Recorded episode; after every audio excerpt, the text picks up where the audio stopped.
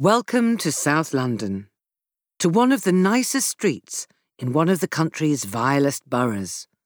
Lark Grove, SE5, a determined middle class oasis of skips and bay trees, where Volvos sniff each other's bumpers and men called Giles live with women called Samantha. This is a satellite dish free zone of tall houses with big front doors standing shoulder to shoulder, five floors apiece. Come inside, shut the door, and smell the coffee. You could almost be in Kensington. This is where the actors, writers, and media types live, where small children wearing smart uniforms and shoes in the shape of light bulbs get ferried every day to schools that are not local. Round here, 10 year olds never get to ride their bikes beyond the front gate and nannies carry cans of mace. In these houses, people laugh, cry, eat, argue, sleep, fret, toss, turn, masturbate, penetrate, yawn, and fart. You can do your shopping here.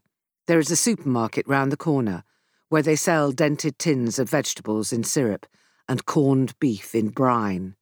But up the hill and half a mile away or so, there is a nice Sainsbury's with a deli counter full of fat herbed olives, cheeses that smell of the Queen's sick, hams as pink as babies' clothed studded buttocks, and of course, shelves and shelves of buttery yellow Chardonnay. Three ninety nine a bottle. Here the car park is full of mummy's second cars, nippy little hatchbacks, polos, pintos, and puntos with biscuits on the dashboard and dollies on the back seat. Lark Grove is bang slap between an art school, where young people wander up the steps with bits of birdcage in their hair and cardboard portfolios beneath their arms, and one of London's largest mental hospitals, where inmates jabber and weave baskets that they wear on their heads. Spot the difference, if you will. This is a colourful area, full of girls with dyed purple fringes and savage dogs on strings, where junkies fall down and the drunks trip over them, and nobody raises a pierced eyebrow. Here there is vomit on the pavements, syringes in the gutter, and graffiti all over.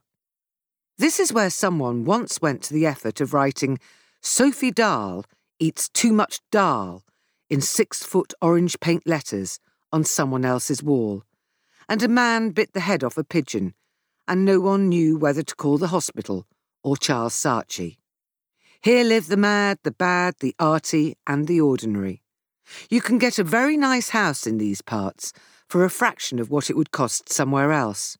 The architecture is chipped, but good, and there are blue plaques littered about, where famous music hall comics once lived, drank, ran out of jokes, and committed suicide. At the bottom of Lark Grove, big red buses trundle north towards Piccadilly Circus and John Lewis, and then back the other way to deepest South London, where angels, mortals, and pit bull terriers fear to tread. After all, not everybody can live in Islington, and at least round here you can park your car, albeit with the crook lock on and the radio removed.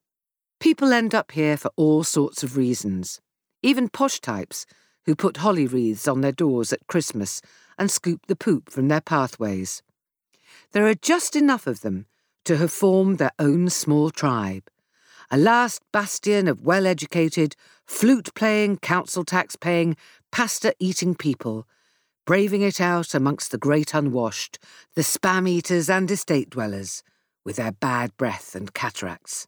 Professional people like Anna and Chris, and Nigel and Jo, Successful middle class types with everything going for them jobs, kids, cars, holidays, tennis rackets, tumble dryers, shoes for every occasion, and no reason to weep or gnash or seethe or spoil it.